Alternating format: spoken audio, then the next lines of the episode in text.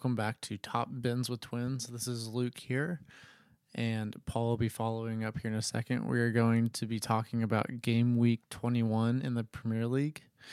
During game week 21, Paul and I had the privilege of taking part in Premier League Fan Fest in Orlando with one of our good friends as well. And it was an all around good time. We'll kind of dive into our thoughts and maybe some ways in which they could improve as well um, a little bit later on in the podcast. But there were some really important matches that we want to highlight throughout the course of this podcast, with one being that of the most important match of the week Arsenal and Manchester United. With Arsenal coming out with a three to two win with the last late on winner from Eddie Nketiah, who, as we'll talk about later, has been one of Paul's top performers this week. Um, other notable performances Man City coming out with a 3 0 win over Wolves, with Erling Haaland getting a hat trick, which is not quite surprising at all. Um, and then another notable result that we otherwise might not have mentioned was West Ham United 2, Everton nil, resulting in the sacking of Frank Lampard, the Chelsea legend. So I think that'll close it down for the opening introduction here. And we're going to dive into some of our thoughts from a Premier League Fan Fest in Orlando.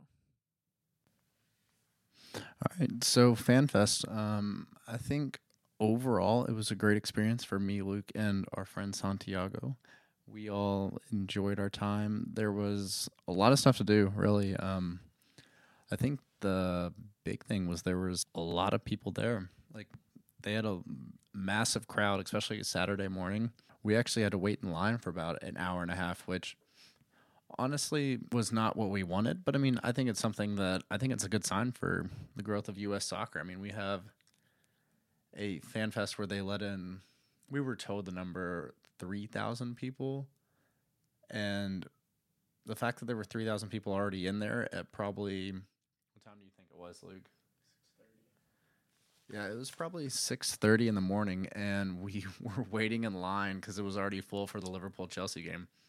I mean, that's it was pretty cool. Like it was it was a good experience. I mean, the Liverpool Chelsea game was once we got inside it was fun to watch. We um I mean, that game honestly itself was not that fun to watch, but the the atmosphere was fun. It was it was a good one. Um, kind of set the stage for for Sunday, which Sunday was a awesome experience watching the liver the um, Arsenal United game. I want to shout out our friend that we met while we are at the match, who was a massive Wan-Bissaka fan. He he was a big Manchester United fan, um, and he honestly was rather spot on. Wan-Bissaka definitely performed his role um, in trying to limit Martinelli as much as someone possibly can. And I honestly feel that he did a pretty good job in it. Um, Martinelli did look better near the end whenever he was subbing off. The last five minute, fin- five minutes or so that he was on the pitch. Um, and we had that little run by Trossard that was, you know, rather entertaining to watch. But all in all, I think that you know, Arsenal did put in a really good performance, but Manchester United did as well. Um, if you're looking at the XG between the two teams, is rather stark. Um, I think Arsenal was around th- around three or so for their XG, um, and Manchester United was around 0.3 or so. Don't let's see. Let's get that right before I say that. Um, so Arsenal's XG was 3.25, and United's was 0.36 with a whopping 25 shots from Arsenal and six from Manchester United.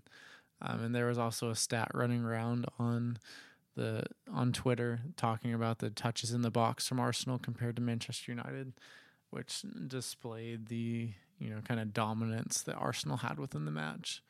Um, but the impressive thing overall here, I think, is that Arsenal was able to get away with three points. United put in a good performance, as I said earlier. Um, and it was it kind of showed their class, Arsenal's class, and their ability to really just dig out three points in a really tough match against a pretty solid team that is, you know, a little bit behind their curve, but they are definitely growing in the right direction.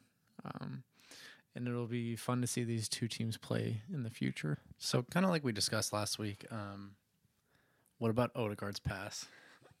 that little ball he played to Xhaka through where he kind of just lifted it with his left foot and curled it around was awesome. And honest, like he's the engine that make makes Arsenal go. Without him, I mean, yeah, I mean they have good pieces everywhere, but like he kind of connects it all. He lets them play fluidly. Like uh, my my, I wish I would have bought stock whenever I initially believed in Odegaard because I'd be sitting on a lump sum of cash right now.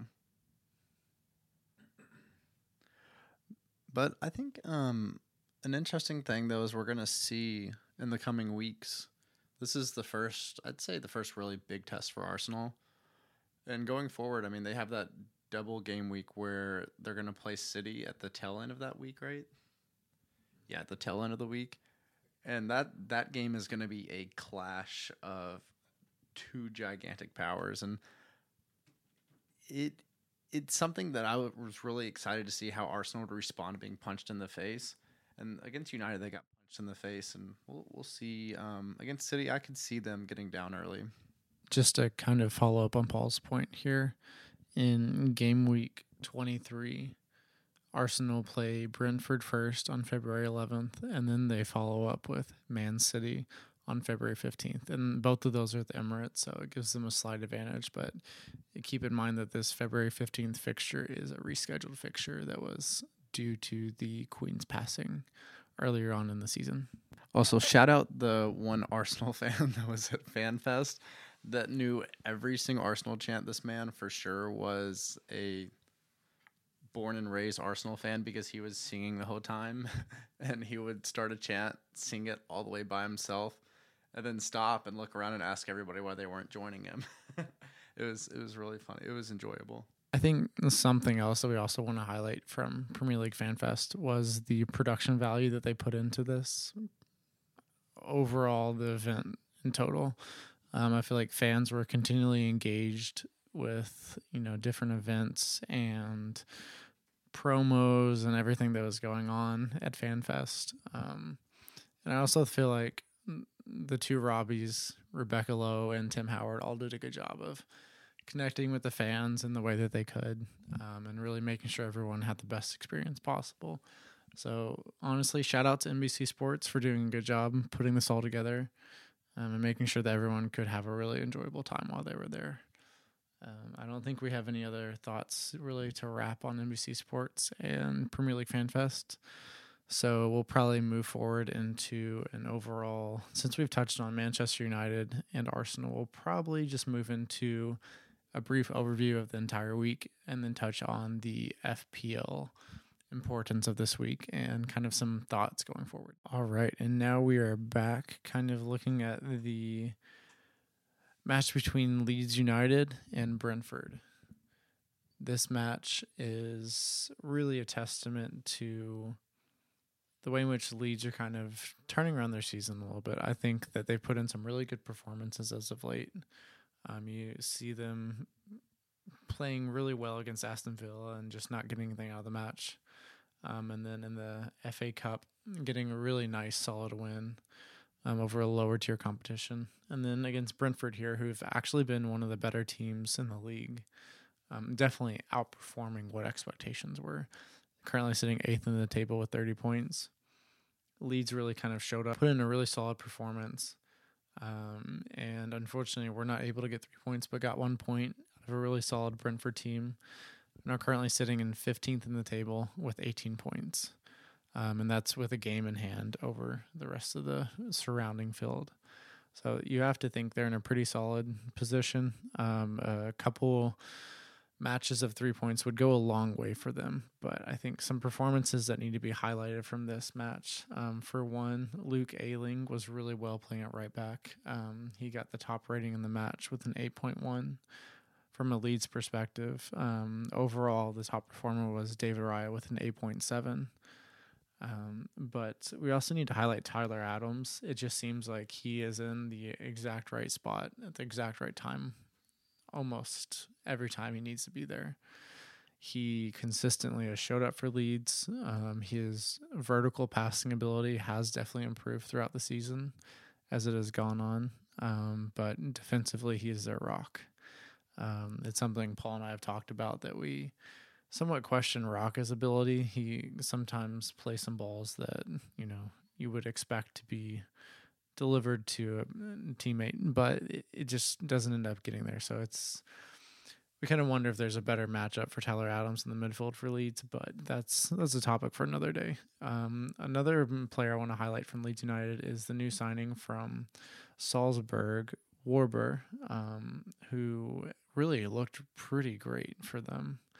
Uh, it looks like he might provide a pretty strong presence in the back. He made a couple challenges that were last ditch. If he would have got them wrong, it could have gone pretty pretty bad for Leeds but he really did a good job of getting in there, um, kind of make, making his presence felt and influence the way that Leeds play as a whole. Um, so we'll definitely keep an eye on that going forward. Um, and over to Paul with his thoughts on this match. I think every time we watch Leeds, we have to think about the results they get just because, I mean, the way they play, I kind of always think that something crazy is going to happen, that something interesting like they're probably a top five most fun team to watch in the Premier League. Just because of the style they play and the pressing style and the nature. I actually saw like graphic, I think it was leaked from their locker room where they were talking about their eight keys to a game and the end it was like I think it was number seven. And it was saying hunt in a pack. And I think it really describes Leeds well that if you look at them like wolves, like they just want to attack, attack, attack, but that also leaves them vulnerable. Like some of the, like a lot of games this year they've played very well, but they haven't got results just because I mean they give up a lot of stuff because they leave themselves exposed. And I mean, I just uh, I hate to see it with um, our baby Eagles, Brendan Aaronson and Tyler Adams there, and then I guess Jesse Marsch is a senior Eagle. Not that he's senior. I mean, a more mature Eagle, I would say. But um, we want to see them be successful in this podcast. But there's there's deficiencies there when you watch Leeds play, and I think like Luke said, Wöber is a really good option for them. He when he made his appearance against Cardiff, he played as a center mid. And if you can have somebody play as a left back or a center back that has that ability to play balls out of there that can also step into the midfield, that gives you a really good advantage to break teams down. And I think he's going to be critical for them going forward. To follow up on Paul's point about hunting as a pack, the lone wolf dies, but the pack survives. Shout out the Game of Thrones reference there, but it does inherently kind of tie back into his point that the way that they press, they have under Marsch developed a system where they're kind of a little more restrained, but also it seems a bit more um, there's a bit more togetherness in the way in which they approach pressing teams. Um, so it, it'll definitely. I really hope that Jesse Marsch gets a chance to have an extended run with Leeds United because I think he's he's a good person to lead the team, um, and I think he really does kind of fit some of the identity of the club as well. Um, to bounce off Luke's point there, I think um, if you look at Leeds right now, if they can weather this little run that Marsch is having, they have so much young attacking talent that if they can integrate them together, I think this time next year we could be talking about Leeds in a completely different era if they put it together. I mean, obviously defensively they have so many deficiencies and so many things they need to work on, but I mean their midfield has possibilities. Their attackers have I mean, like I said, if they figure it out, I think the key thing for them is integrating Bamford back as a striker because he just gives them so much functionality holding the ball, playing the ball, scoring goals. That I mean, Rodrigo, like Rodrigo, yes, from an FPL perspective, has gotten some people a lot of points. He scores crazy goals, but if you watch him, sometimes it's like, how does this man even have a contract? And obviously, I say that as somebody that if I go outside, I'm not going to be able to do anything with the ball. But I will, at times, it's like he just has he lacks in areas. This is what we have discussed previously that sometimes it seems that there's a high variance for Rodrigo. Um, you get these moments of pure brilliance where he hits a ball and you know it, it looks beautiful coming off his foot for a immaculate goal. that is is really just quite impressive to see. But at the same time, it seems like he just kind of loses concentration in moments and you know mishits a pass that could lead to a break. And for Leeds, that's what they're looking for. They're looking for that moment to break. And as soon as you miss that pass a little bit and you know take a player out of his stride, that really is going to negatively impact the team as a as as a whole. Um, but next, I think we're going to pivot towards Manchester City against Wolves. Um, in this match, we saw a not surprising, but for some people, shout out Kyle, surprising hat trick from Erling Haaland. Um, it was a vintage goal initially for Man City. Um, and then we also saw the assist from Kevin De Bruyne from that beautiful right foot to Erling Haaland um, with a header into the box. Um, and it was really just overall a vintage and dominant Manchester City performance. It felt like there was nothing that Wolves could have done really to prevent this from happening. Um, in all reality, also felt like that City came out ready to play, guns firing. Um, excuse the American pun there, but um, it really did feel like there was nothing that Wolves could have done to stop the side on the day. Um, and some notable performances, of course, Erling Haaland with the hat trick. Um, and it, it's also quite perplexing, I think, um, when you really think about Phil Foden on this side. Um, he's struggling to get game time. It seems like there's something going on maybe per, behind the scenes. There was a massive amount of money spent on Jack Grealish, so maybe that has something to do with this internal uh, kind of debacle that's going on. Um, and also, we do have to highlight Mahrez. It seems like he's really come into form as of late, performing well for City, kind of being that performer that you know he could be. And they're really able to focus on the highs with him and not so much the lows. Erling Haaland's back. He's scoring goals again. It's been a long drought, right? What was it like 200 minutes or something like that that he didn't score a goal? What a drought. yeah, but I mean, um, Darwin Nunez, who? don't speak of them in the same era, Luke. Please do not. Also, shout out Kyle. Haven't seen that man in too long. Come to St. Pete, or I'll come visit you, whichever Luke's into. Um, but yeah, I think um, Wolves against City just stood no chance. If you look at the history of their games, they like they just they just can't can't defend against City. City just breaks them down too easy. Too easy. So what is it? Um, Chelsea fans love to sing "Super Frank Lampard," something something along the lines of that. Um, Frank Lampard has struggled at Everton, and I think I saw a stat.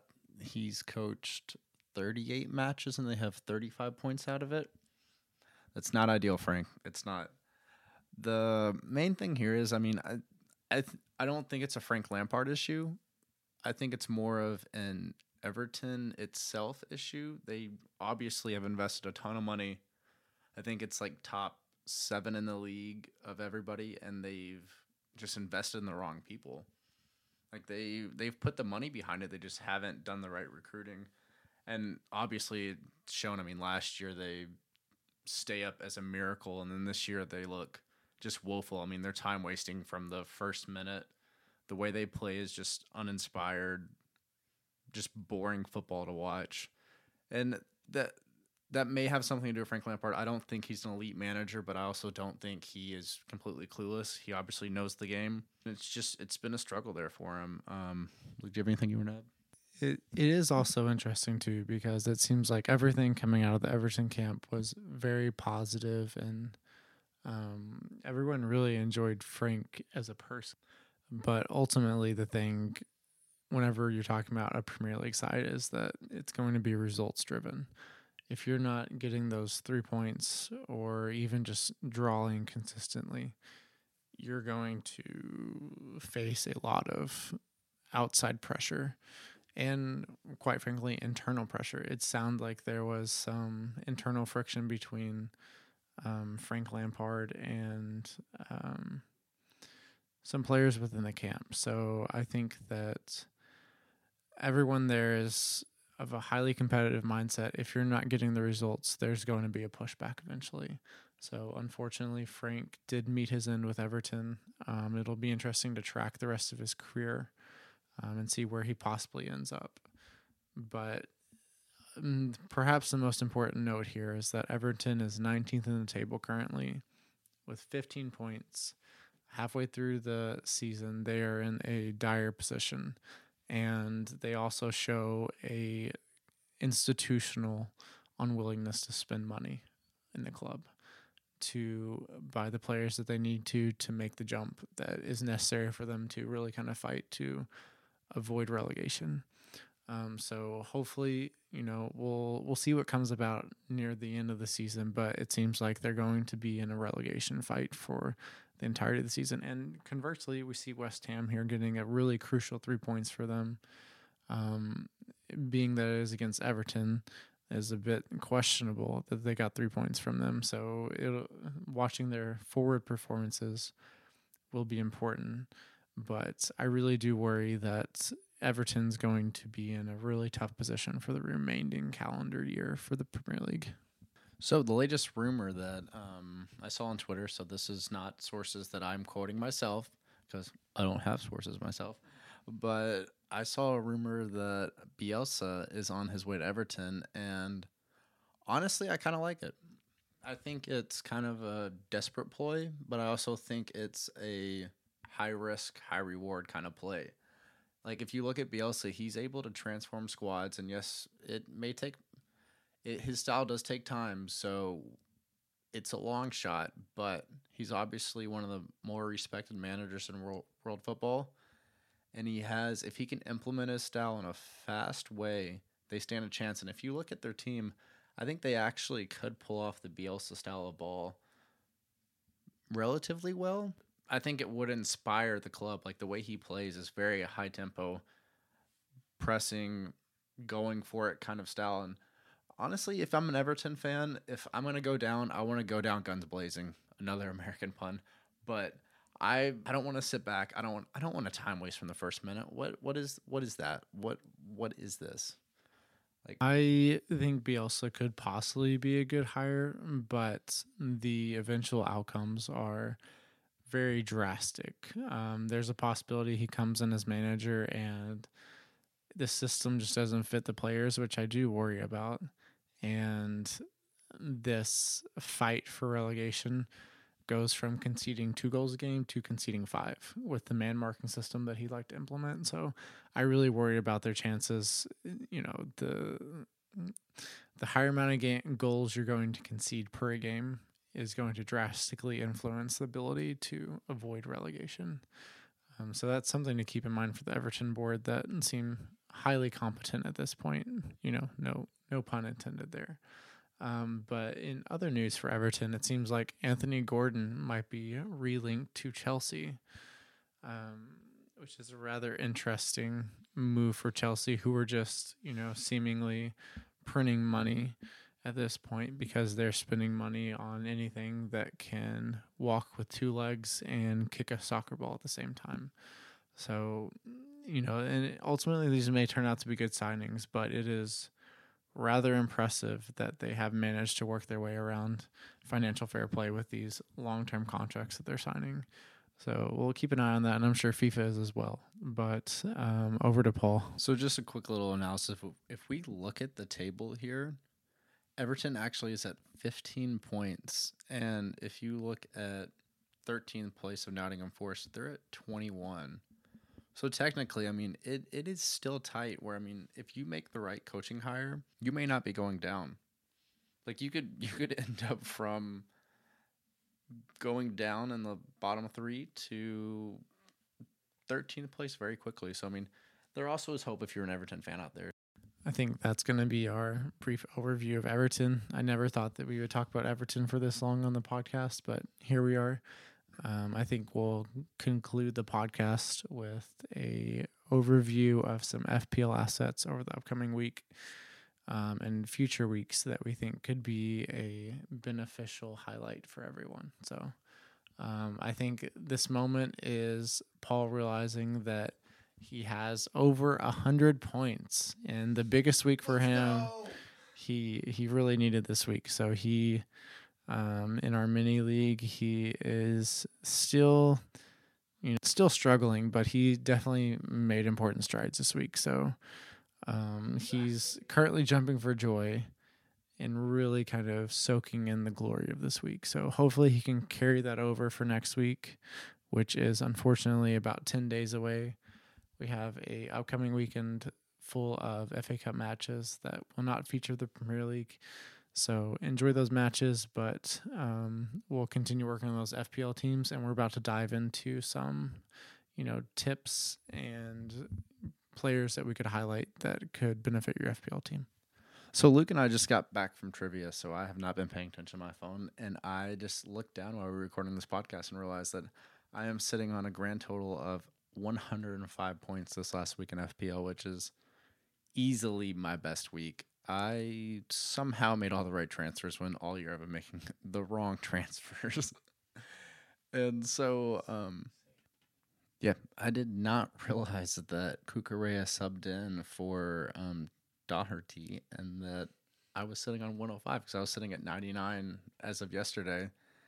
And so I just looked at it. I'm sitting at 105, which is awesome. I so this week I brought in Mitoma, Ward Prowse, Nketiah, and Willie Gnonto, which everybody performed besides Willie. But honestly, I'm feeling confident about that transfer in. I think he, over the next couple weeks, at least is going to get me a return. He's been in dangerous positions. Leeds, honestly, we're not that threatening against Brentford, but I, I think he'll get he'll get some returns for me.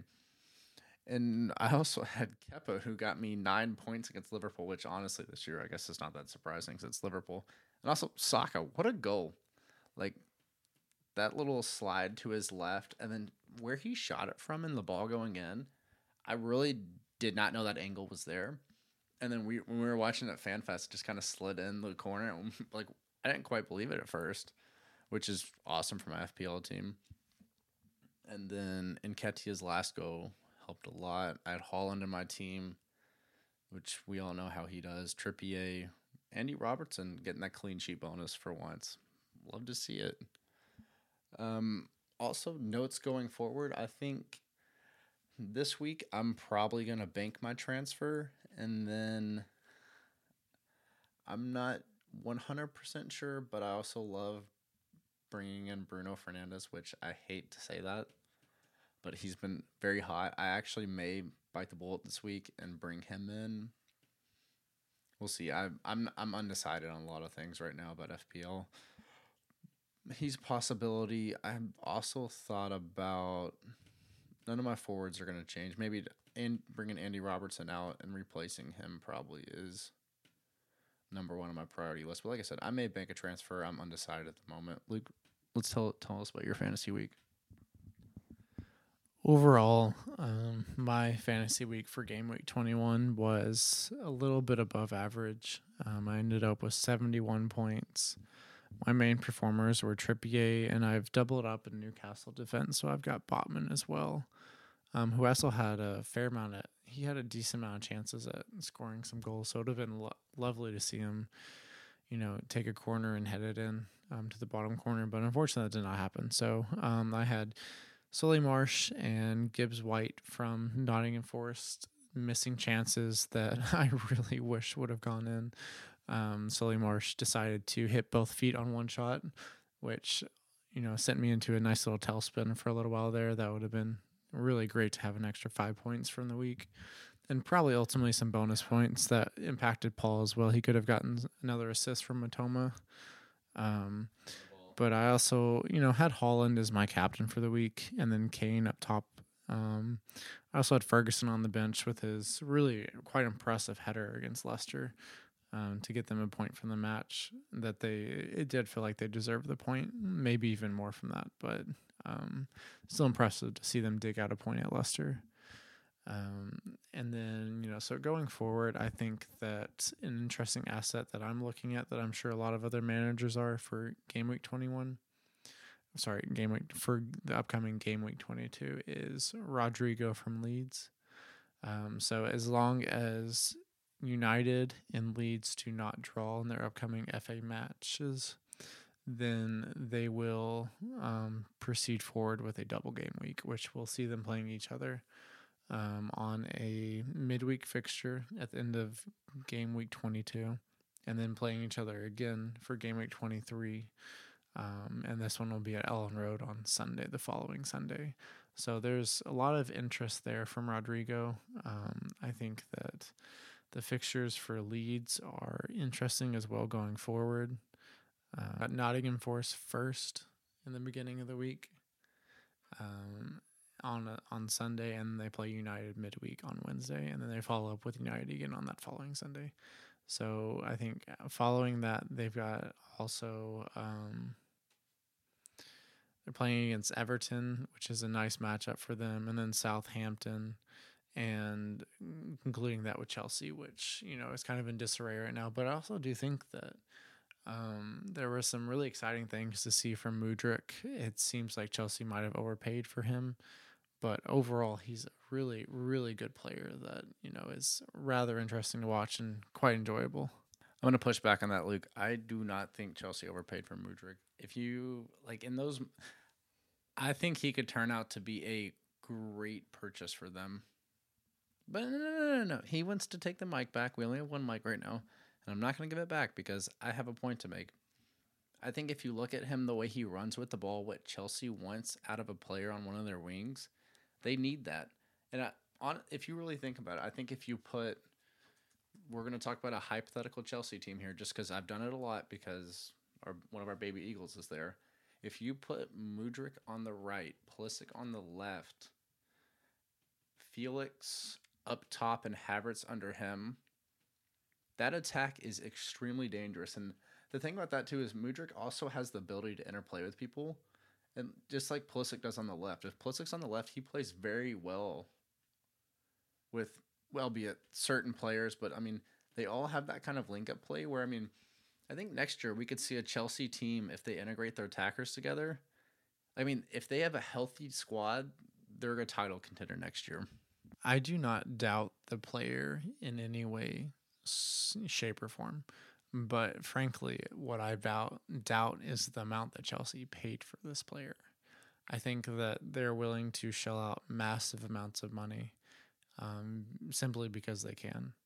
If you look at the top 10 transfers, um, I mean, you've got Neymar at the top with 222 million, going all the way down to number 10 at Cristiano Ronaldo from Real to Ju- Juventus um, for 100 million, which is a little, this list is a little outdated, but um, considering that Mudryk would be in the conversation with Cristiano Ronaldo, Paul Pogba, João Felix, Mbappe, and Neymar.